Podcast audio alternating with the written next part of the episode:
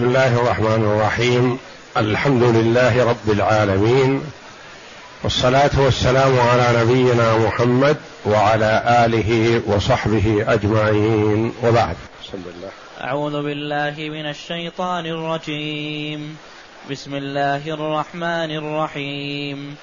ولقد علمتم الذين اعتدوا منكم في السبت فقلنا لهم كونوا قردة خاسئين. فجعلناها نكالا لما بين يديها وما خلفها وموعظة للمتقين. هاتان الآيتان الكريمتان من سورة البقرة. جاءتا بعد قوله جل وعلا وإذ أخذنا ميثاقكم ورفعنا فوقكم الطور خذوا ما آتيناكم بقوة واذكروا ما فيه لعلكم تتقون ثم توليتم من بعد ذلك فلولا فضل الله عليكم ورحمته لكنتم من الخاسرين.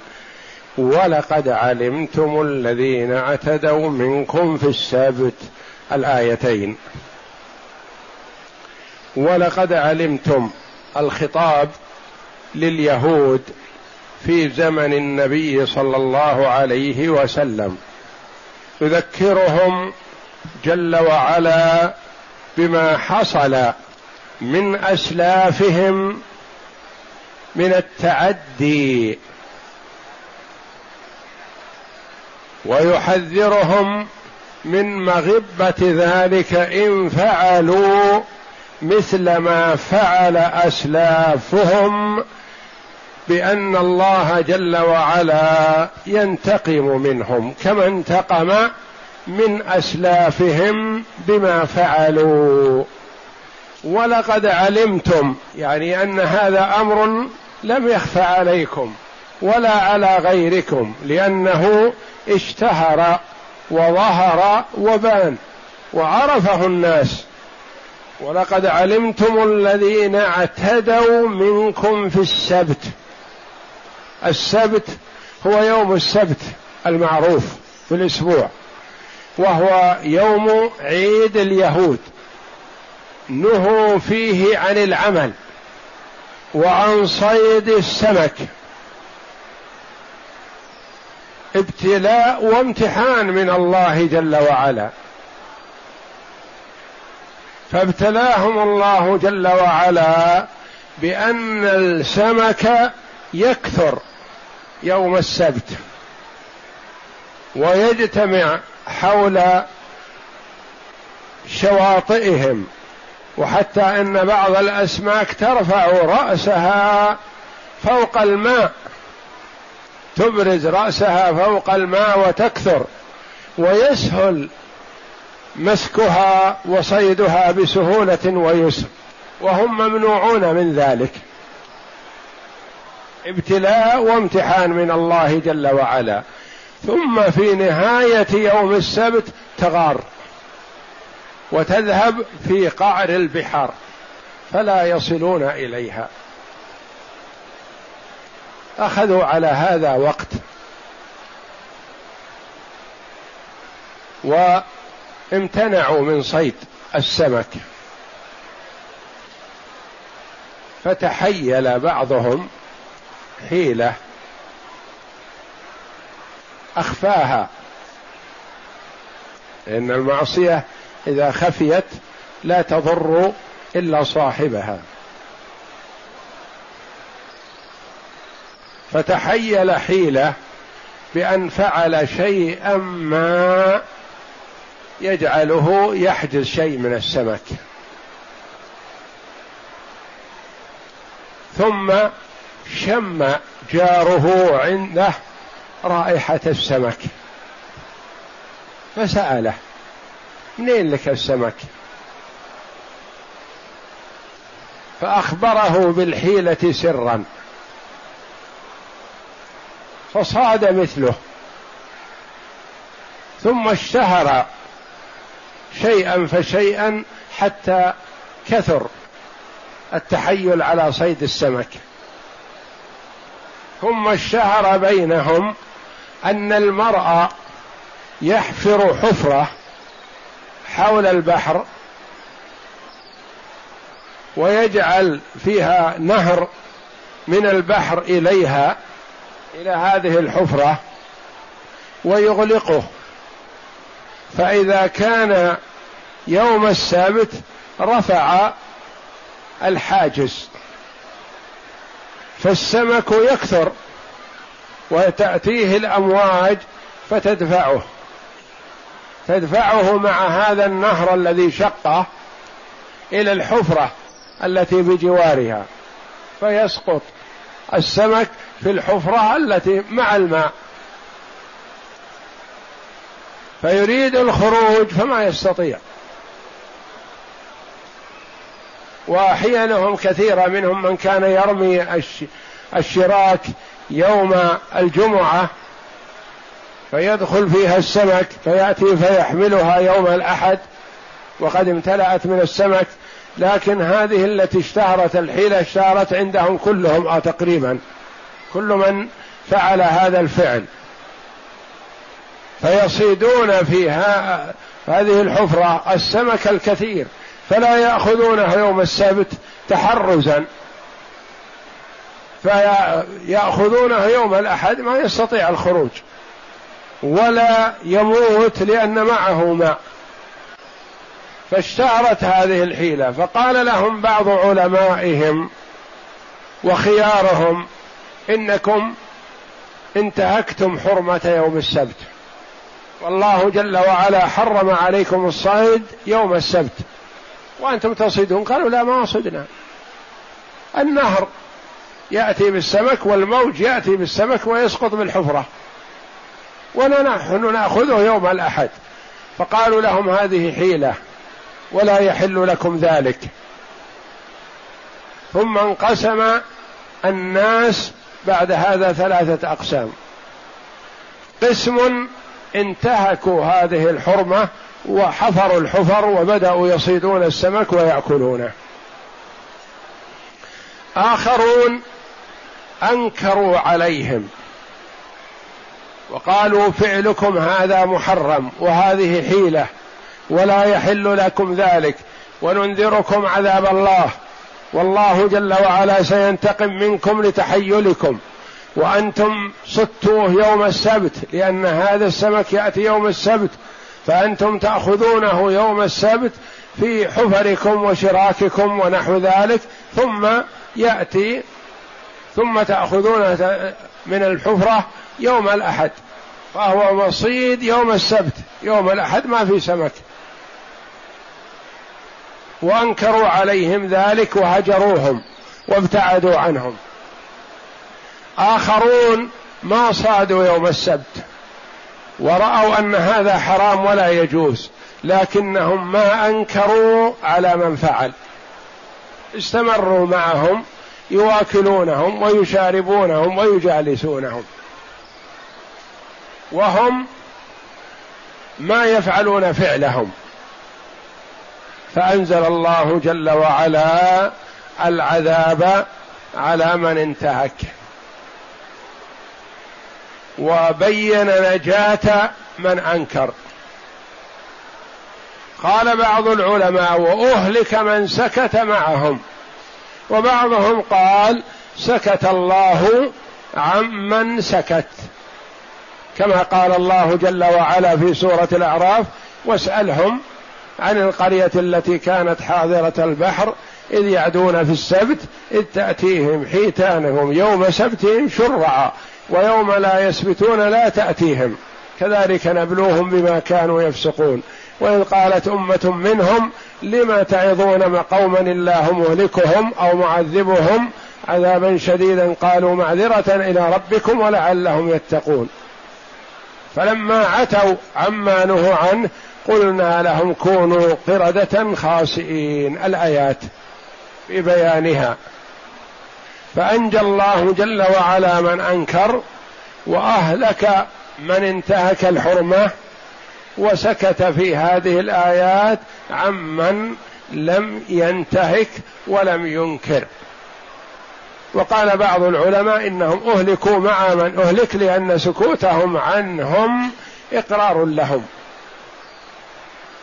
والنبي صلى الله عليه وسلم حذر هذه الأمة عن أن تنتهك محارم الله بأدنى الحيل. لأن الحيل تكثر من الناس. ويأتي من يزعم أنه ذكي ويدرك فيتحيل على الحرام بأن يأخذه بصورة الحلال. وهو حرام منهي عنه. مثل ما نقل عن شيخ الإسلام رحمه الله تعالى عن شراء الحاجة التي لا يريدها لأجل أن يأخذ دراهمها. قال هذه حيلة على الربا. حيلة على الربا لأنه يشتري مثلا السيارة أو يشتري السكر أو يشتري شيئا ما لا يريده ثم يبيعه يشتريه بمئة ثم يبيعه يشتريه بمئة مؤجل ثم يبيعه بمئة بتسعين نقدا فيأخذ التسعين ويكون قد سجل عليه مئة. وهذا بعض العلماء يرى أنه حيلة إلى الربا مثل ما نقل عن شيخ الإسلام ابن تيمية رحمه الله وبعضهم يقول إن هذا سائق لأنه اشترى حاجة بدراهم وباعها فيما بعد. بشرط أن يستلمها وينقلها. أما إذا باعها في مكانها فلا يجوز ذلك. والنبي صلى الله عليه وسلم حذر أمته أن تسلك مسلك اليهود فتستحل محارم الله بأدنى الحيل. والله جل وعلا يبتلي عباده بما شاء. ليرى جل وعلا وهو عالم بما هم فاعلون قبل أن يكون الشيء. لكنه يبتليهم ليستحقوا الثواب في النجاح والعقاب في الإخفاق إذا أخفقوا. كما ابتلى الله جل وعلا صحابة رسول الله صلى الله عليه وسلم بالصيد وهم حرم. فكان الصيد يأتي إلى المرء يستطيع أن يمسكه بيده. فما يمسكونه ولا يتعرضونه. ولا يشيرون على أحد ليس بحرام بأن ينهض إليه أو ينظر إليه أو يشير إليه. حذرا من أن يقعوا في الحرام. وهكذا ينبغي للمسلم أن يحذر التحيل على الحرام بحيلة يجعله في صورة الحلال. لأن الله جل وعلا لا تخفى عليه خافية يعلم السر وأخفى. فالواجب على المسلم الحذر. والله جل وعلا عاقب بني إسرائيل وهم ما صادوا يوم السبت. لكنهم تحيلوا. ولقد علمتم الذين اعتدوا منكم في السبت. فقلنا لهم كونوا قردة خاسئين. هذا أمر تكوين ما يمتنع منه أحد. كونوا. إنما أمره إذا أراد شيئا أن يقول له كن فيكون. ما هذا يتوقف على الاستجابة أو عدم الاستجابة؟ لا. هذا أمر كوني يعني ما يتخلف منه أحد. فقلنا لهم كونوا قردة خاسئين. جاء عن بعض الصحابة رضي الله عنهم أنه قال كان شبابهم قردة. وشيوخهم يعني كبارهم خنازير.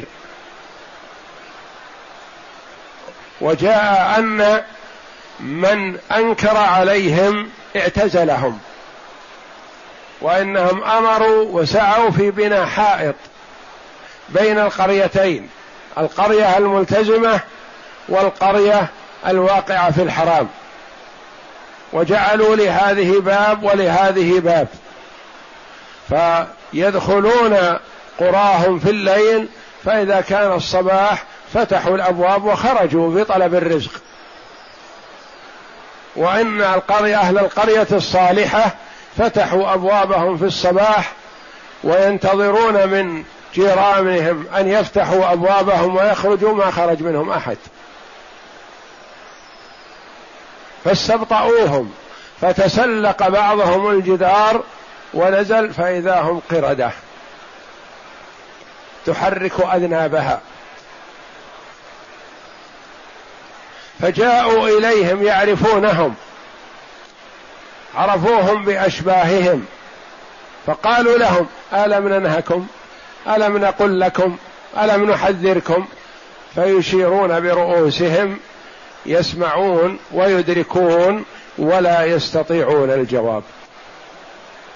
والله جل وعلا على كل شيء قدير. فمسخهم والجمهور على أن المسخ بدني وعقلي. يعني صارت عقولهم عقول القردة وأبدانهم وأجسامهم أجسام القردة. أمسوا وهم رجال ونساء وأصبحوا وهم قردة والعياذ بالله وخنازير. تعاوى مثل ما تعاوى القردة والخنازير.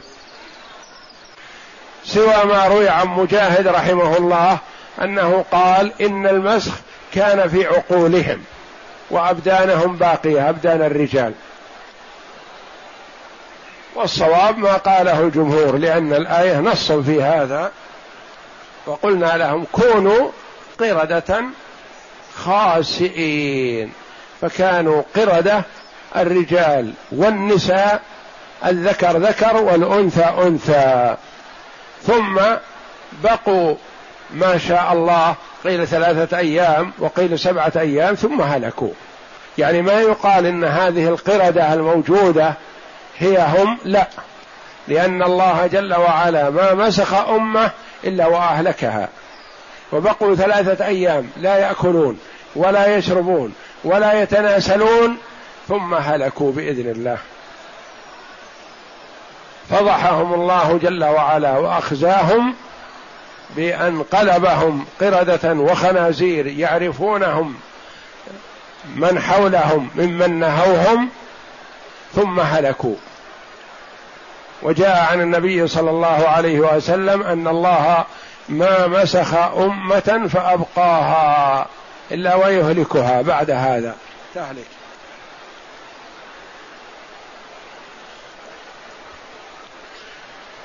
فروى عثمان بن عطاء عن أبيه قال نودي الذين اعتدوا في السبت ثلاثة أصوات.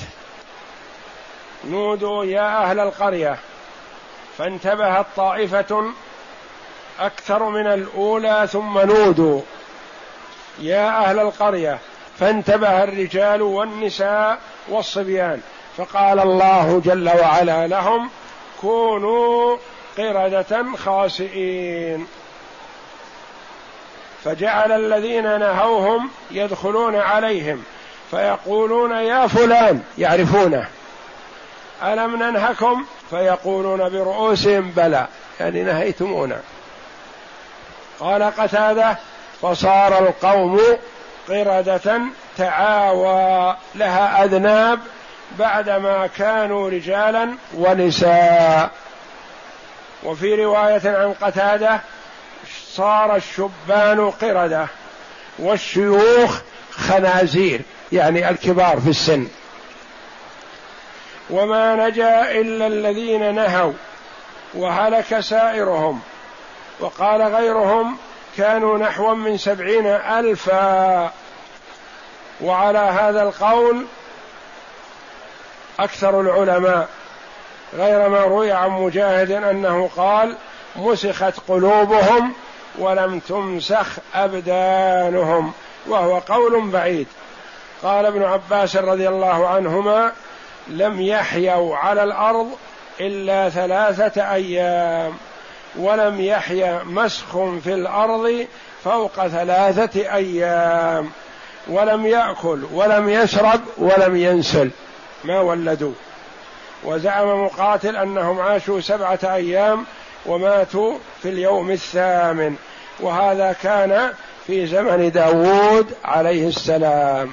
كما قال الله جل وعلا لعن الذين كفروا من بني إسرائيل على لسان داود وعيسى بن مريم ذلك بما عصوا وكانوا يعتدون يعني تجاوزوا الحد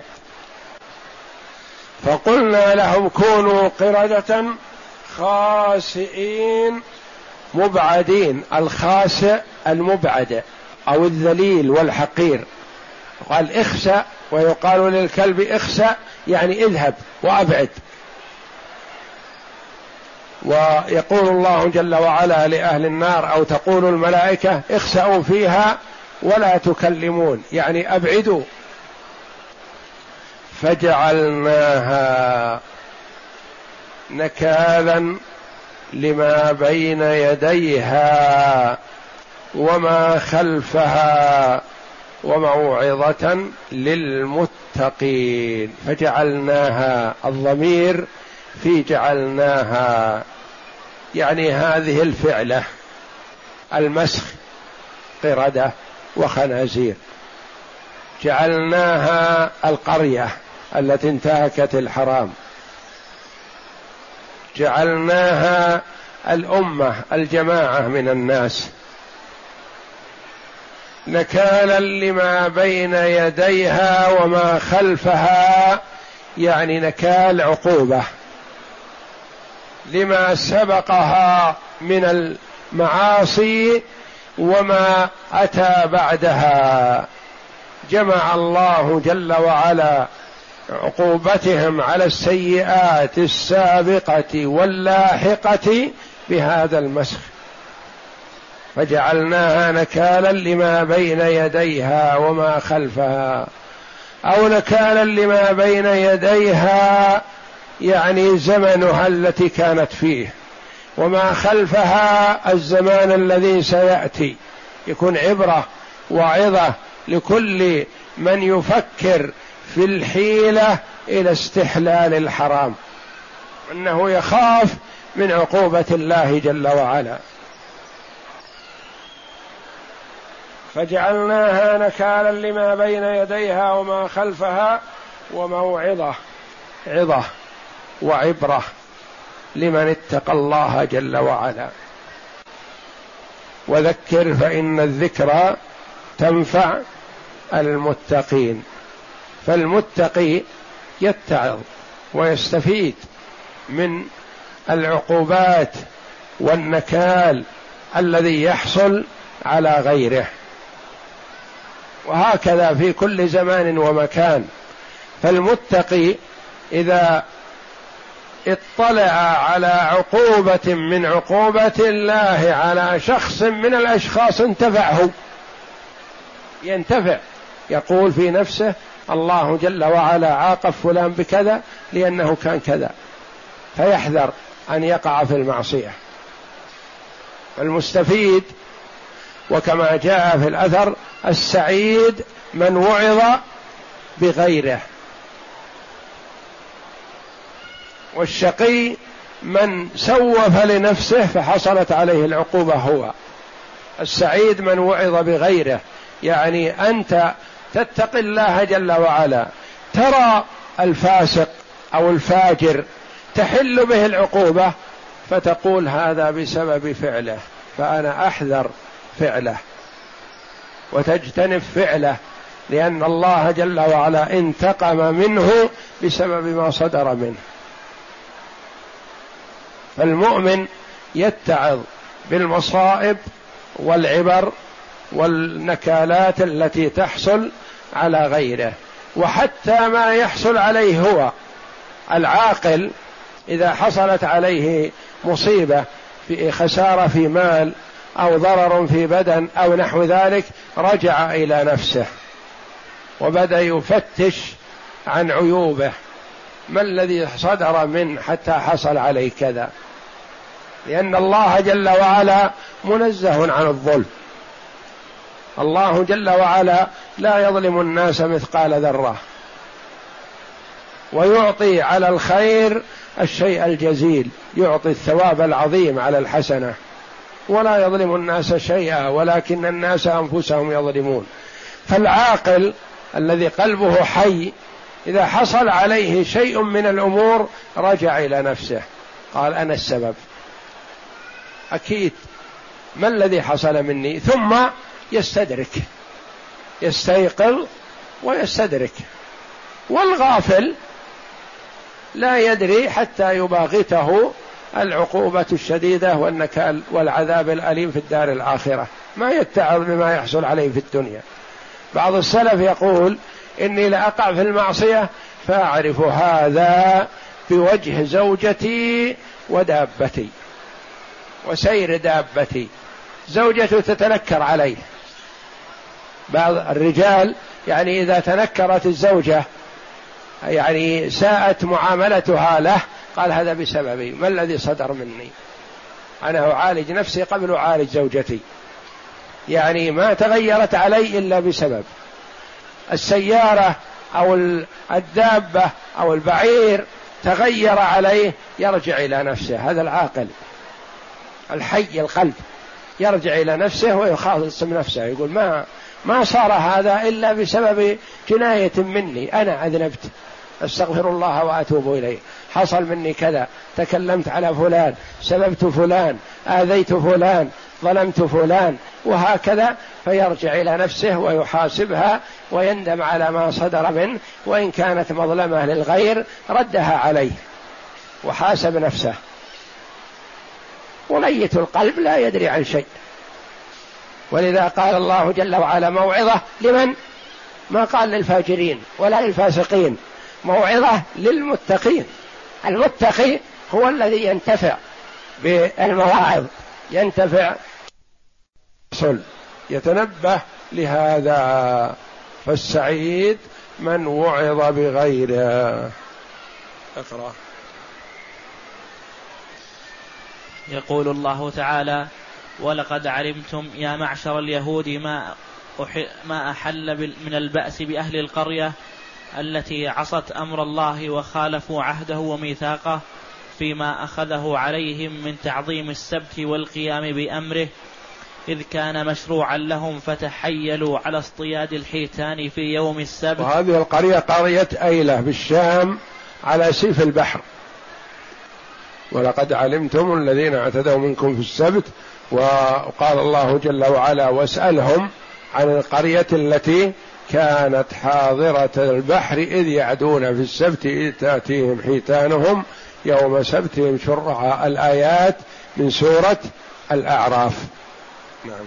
وذلك بما وضعوا له لها من الحبائل والبرك قبل يوم السبت. منهم من وضع الحبائل يعني الشراك والشبك ومنهم من حفر الحفر. حفر الحفر وجعل لها نهر إلى البحر ويفتح هذا النهر يوم السبت فيدخل السمك مع الماء من هذا النهر إلى هذه الحفرة. ثم إذا دخل ما يستطيع أن يخرج لأنه ينزل الماء. ولا يموت حيث أنه ينزل معه الماء الكثير فيعيش فيه نعم. فلما جاءت يوم السبت على عادات على عاداتها في الكثرة نشبت بتلك الحبائل والحيل فلم تخلص منها يومها ذلك فلما كان الليل أخذوها بعد انقضاء السبت. فلما فعلوا ذلك مسخهم الله إلى صورة القردة وهي أشبه, أشبه شيء بالإنسي في الشكل وليست بإنسان حقيقة فكذلك أعمال هؤلاء وحيلتهم لما كانت مشابهة للحق في الظاهر ومخالفة له في الباطن كان جزاؤهم من جنس عملهم. وقوله تعالى فقلنا لهم كونوا قردة خاسئين قال مجاهد مسخت قلوبهم ولم ينسخوا قردة وإنما هو مثل ضرب ضرب الله تعالى مثل مجاهد رحمه الله يرى أن المسخ كان في عقولهم. صارت عقولهم عقول القردة ولم تمسخ أبدانهم لكن الجمهور من العلماء والمفسرين على أن المسخ في الأبدان والعقول. صاروا قردة حقيقة لكن ما استمروا؟ ليسوا هذه القردة الموجودة لأن هذه القردة الموجودة حيوانات من ضمن الحيوانات التي خلقها الله جل وعلا يوم خلق السماوات والأرض. وقال ابن عباس فقلنا لهم كونوا قردة خاسئين فجعل الله منهم القردة والخنازير فزعم أن الشباب القوم صاروا قردة وأن الشيخ صاروا خنازيرا. وقال شيبان عن قتادة فقلنا لهم كونوا قردة خاسئين فصار القوم قردة تعاوي لها أذناب بعدما كانوا رجالا ونساء. وقال عطاء الخرساني نودوا يا أهل القرية يعرفون. ويسمعون من يخاطبهم واللي يخاطبونهم يعرفونهم. هذا فلان وهذه فلانة. أصبحوا قردة ويتكلمون معهم ويفهمون الكلام لكن ما يستطيعون الجواب. مثل القردة والخنازير ما يجاوبون. لو فهموا كلام من يتكلم معهم فهم لا ينطقون. ونودوا يا أهل القرية كونوا قردة خاسئين. فجعل الذين نهوهم يدخلون عليهم فيقولون يا فلان يا فلان ألم ننهكم؟ فيقولون برؤوسهم أي بلى. وقال الضحاك عن ابن عباس رضي الله عنه فمسخهم الله قردة بمعصيتهم. يقول إذ لا يحيون في الأرض إلا ثلاثة أيام. ويوم السبت هو يوم عيد اليهود لأن يوم السبت لليهود ويوم الأحد للنصارى وهدى الله أمة محمد صلى الله عليه وسلم ليوم الجمعة فهو أفضل أيام الأسبوع. وقد قال النبي صلى الله عليه وسلم نحن الآخرون الأولون يوم القيامة. لنا الجمعة ولهم غدا وللنصارى ولليهود غدا وللنصارى بعد غد. يعني هم يأتون بعدنا. فنحن يومنا هو اليوم الأول. ضلوا عنه وهدانا الله جل وعلا بفضله وإحسانه له فيوم الجمعة هو يوم عيد المسلمين عيد الأسبوع وهو أفضل أيام الأسبوع ويوم السبت لليهود ويوم الأحد للنصارى. وقوله تعالى خاسئين يعني أذلة صاغرين. وقول الله تعالى فجعلناها نكالا قال بعضهم الضمير في جعلناها عائد إلى القردة. وقيل على الحيتان وقيل على العقوبة وقيل على القرية. حكاها ابن جرير والصحيح أن الضمير عائد إلى القرية. أي فجعل الله هذه القرية والمراد أهلها بسبب اعتدائهم في سبتهم نكالا أي عاقبناهم عقوبة فجعلناها عبرة كما قال الله عن فرعون. فأخذ فأخذه الله نكال الآخرة والأولى. وقوله تعالى لما بين يديها وما خلفها أي من القرى. والتحيل على استحلال الحرام فيه شبه من حيل اليهود. وقد كثر هذا في زماننا يتحيلون على الحرام بصورة كأنها حلال وليس كذلك. والعبرة بالحقيقة والواقع.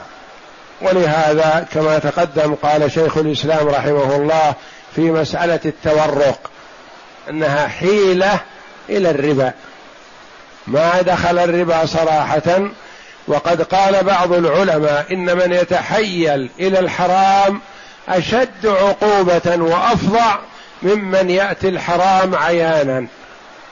لأن من يأتي الحرام عيانا يشعر بالذنب والخجل والحيا ربما وربما تاب وأناب واستغفر. أما من يأتي الحرام على سبيل الحيلة فكأنه يستجهل بربه جل وعلا. كأنه يرى أنه تحيل وأدرك ما أراد وما يستغفر من هالحيله لأنه يرى أنه أتى الشيء الحلال. وقد أخبر النبي صلى الله عليه وسلم عن الربا بأنه ينتشر ويكثر في آخر الزمان حتى من لم يأكله ناله من غباره. والربا شأنه عظيم. ما توعد الله أحدا بمثل ما توعد به المرابين. يفتضح ويفضحه الله جل وعلا في الدنيا والآخرة وعند القيام من القبور. عند القيام من القبور يعرف المرابي بأنه يقوم ويسقط كالمصروع والعياذ بالله كالذي فيه مس من الجن ما يمشي معتدل. كما قال الله جل وعلا الذين يأكلون الربا لا يقومون إلا كما يقوم الذي يتخبطه الشيطان من المس. ذلك بأنهم قالوا إنما البيع مثل الربا. وأحل الله البيع وحرم الربا. فمن جاءه موعظة من من ربه فانتهى فله ما سلف وأمره إلى الله. ومن عاد فأولئك أصحاب النار هم فيها خالدون. يمحق الله الربا ويربي الصدقات والله لا يحب كل كفار أثيم. إلى أن قال تعالى يا أيها الذين آمنوا اتقوا الله وذروا ما بقي من الربا إن كنتم مؤمنين. فإن لم تفعلوا فأذنوا بحرب من الله ورسوله. وإن تبتم فلكم رؤوس أموالكم لا تظلمون ولا تظلمون. نعم. وقوله تعالى لما بين يديها وما خلفها أي من القرى. قال ابن عباس يعني جعلناها بما أحللنا بها من العقوبة عبرة لما حولها من القرى كما قال الله تعالى ولقد أهلكنا ما حولكم من القرى وصرفنا الآيات لعلهم يرجعون فالمراد لما بين يديها وما خلفها في المكان كما قال عكرمة عن ابن عباس رضي الله عنه لما بين يديها من القرى وما خلفها من القرى وقول الله تعالى وموعظة للمتقين أي فجعلهم عبرة ونكالا لمن في زمانهم وموعظة لمن لمن يأتي بعدهم بالخبر المتواتر عنهم. والله أعلم وصلى الله وسلم وبارك على عبده ورسول نبينا محمد وعلى آله وصحبه أجمعين.